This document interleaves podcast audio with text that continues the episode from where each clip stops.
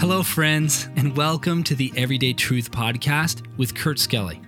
We are here to show that the Bible is relevant to your life every single day. And we're glad you joined us here for the conversation. Right now, we're studying the book of Revelation in a series called The End is the Beginning.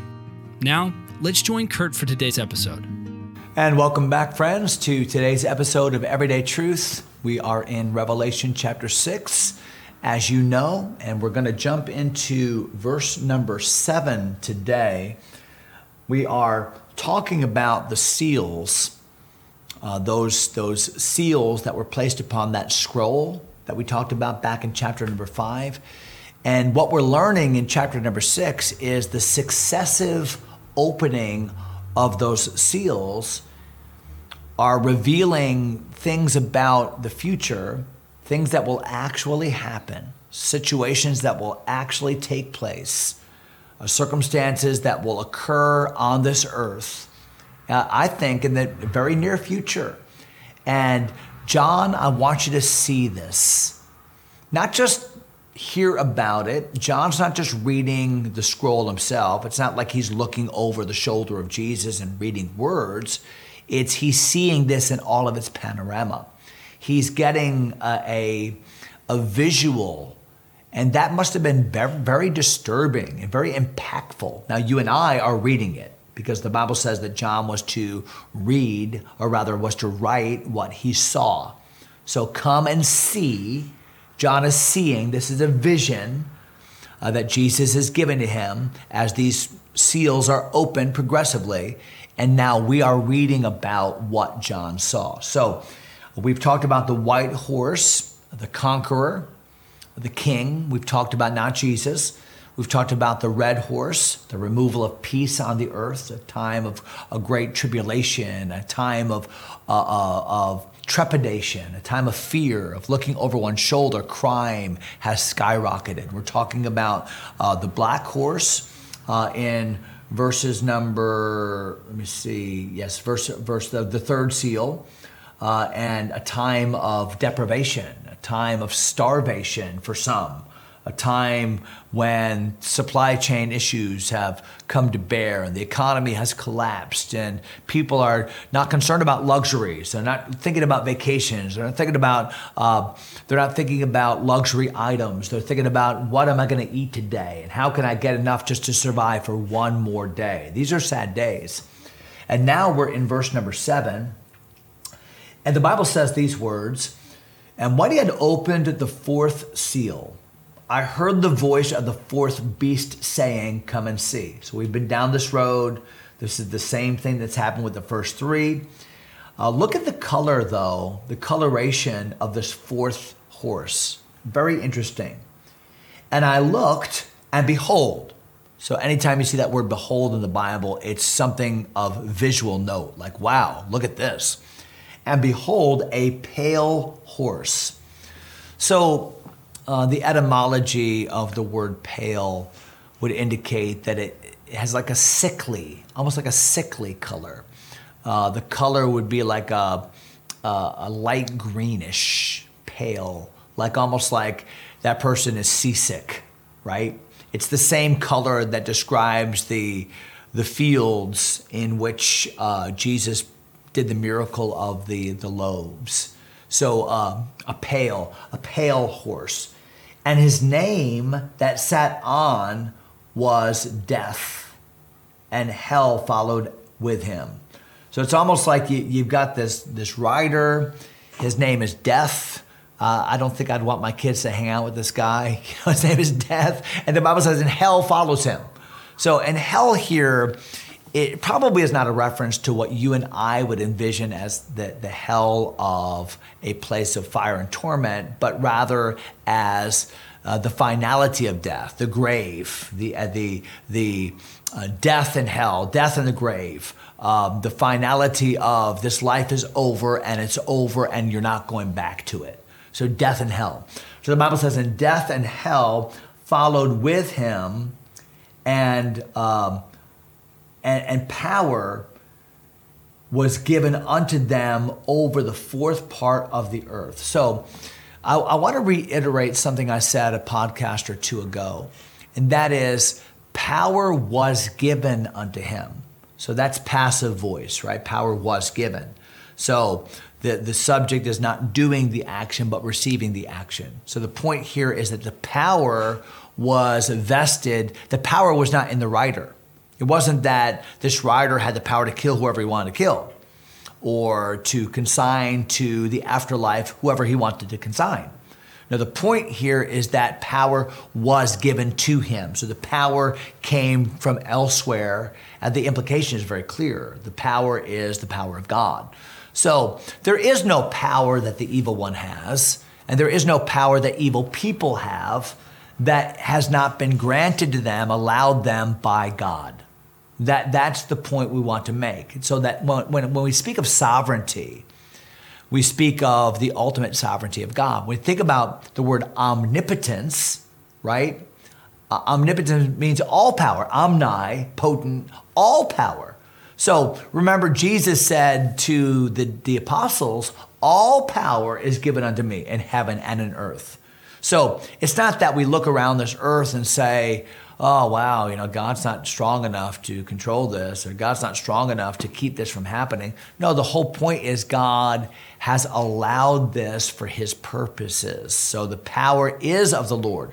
I think of the story of Job in the Bible. Remember how Satan uh, wanted to discredit God. And one of the greatest credits to God was the fact that Job was serving God, Job loved God, Job offered to God, and Satan just could not believe that that that did not that that, that, that Job really had a heart for God. What what Satan believed was, you know, Job honors God because of what God gives Job. So you let me take some things away from Job, and we're going to see what Job does.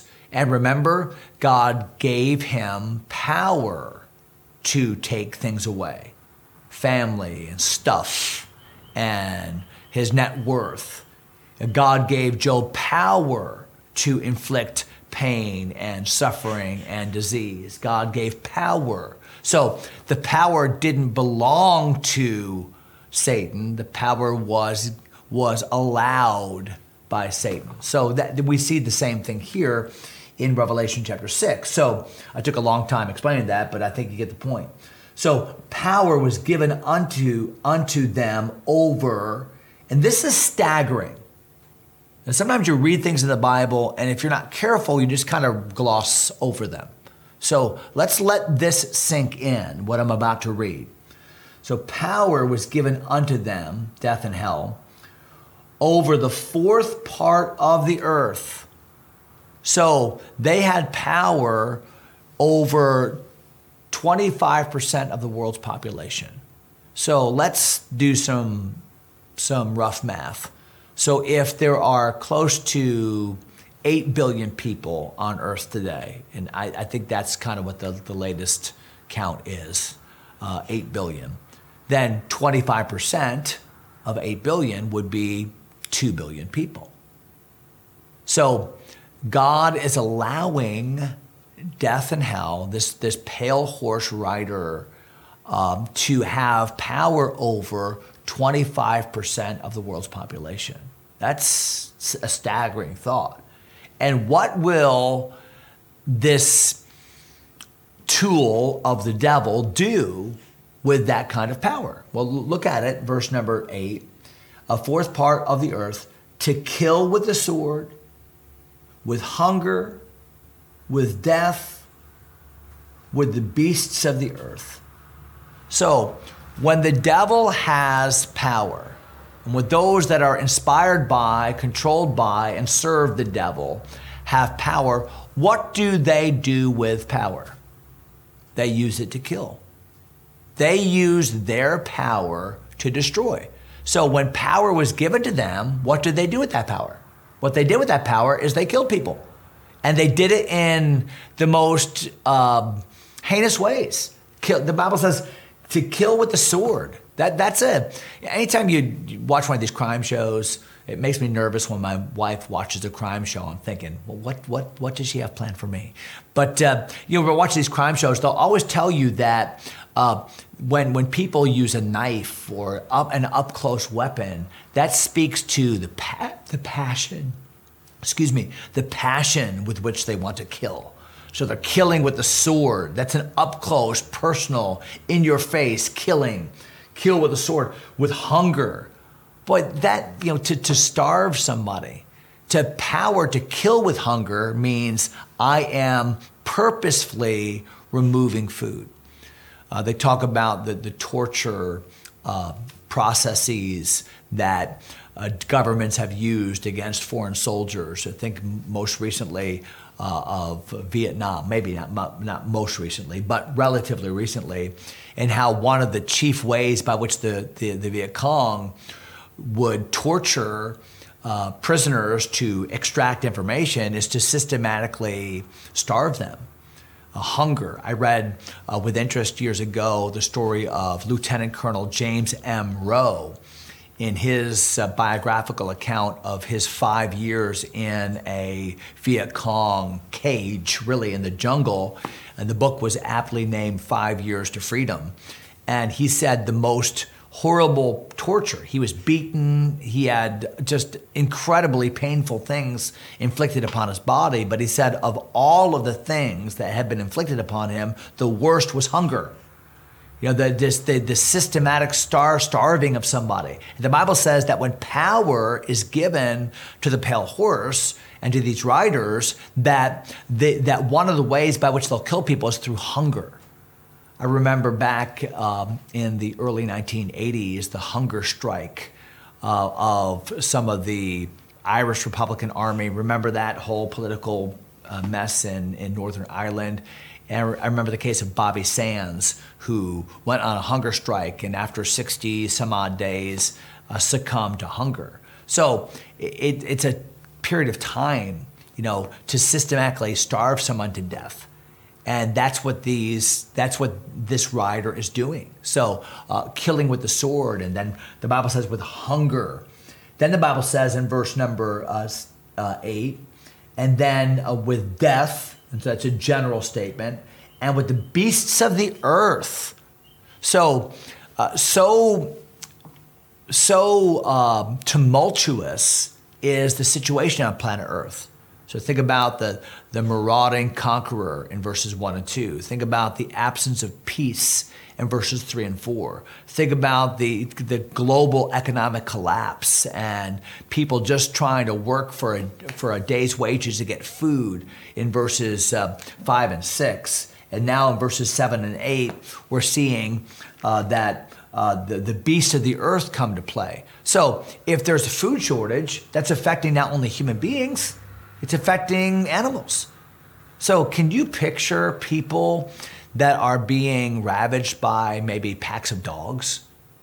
Or maybe uh, in places uh, where uh, the, the, the animals are so desperate for food themselves because of some of the economic collapse and maybe some of the, uh, the climate collapse that they're actually entering into towns and suburbs, bears and lions, and uh, I mean, this must have been this must be awful. And remember, John is seeing this.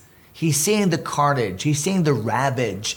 He's seeing the what happens, and all of this is uh, is being inflicted by uh, the evil one, as the, the Lord gives power to kill, they're doing it in some of the most heinous ways of all. And one fourth of the world's population.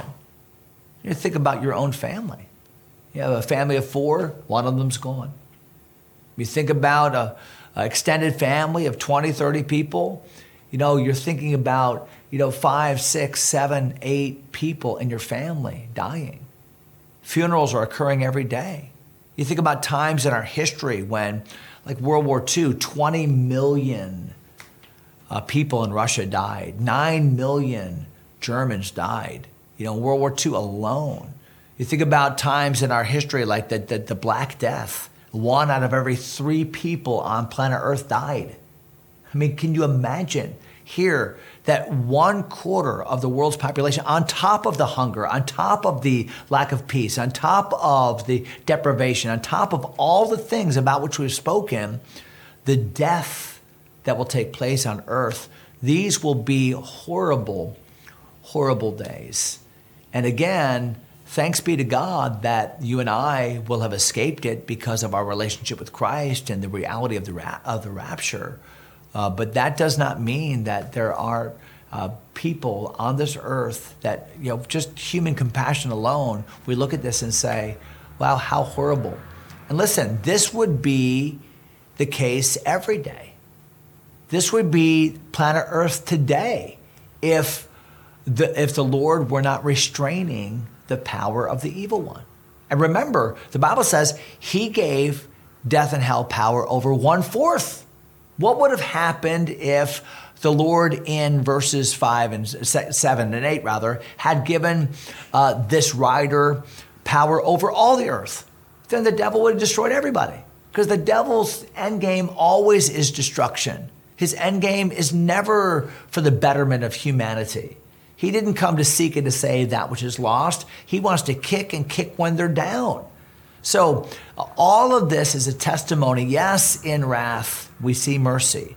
And we could look at, wow, 25% God gave power to the devil and 25% of people were killed. Yeah, but even in God's mercy, he, he restrained the 75% so that there was still life and opportunity. And we're going to see that many of these who live have, will come to Christ uh, through the efforts of uh, Jewish evangelists. And we're going to see that in the, in the chapter upcoming. So, a lot, we've covered a lot. I know uh, some of these episodes are a little bit dark uh, because we're talking about the truths of the future and God's judgment.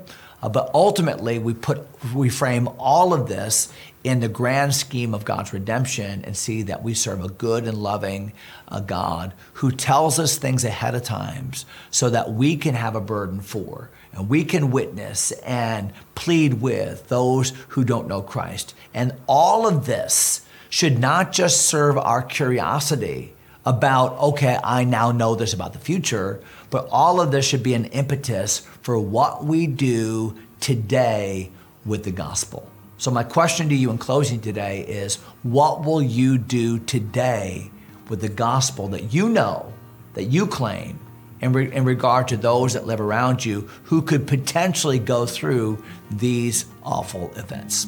So, I hope that helps. Hope you have a great day today. Thanks for listening. God bless you, my friends. Thanks for taking time to listen. If you enjoy Everyday Truth, go ahead and subscribe to the podcast or share it with a friend. Until next time, God bless.